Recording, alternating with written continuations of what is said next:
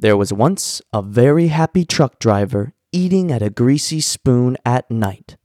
Three motorcyclists came and proceeded to pick on the truck driver by pouring pepper and salt all over him, spitting in his coffee, and stealing his food.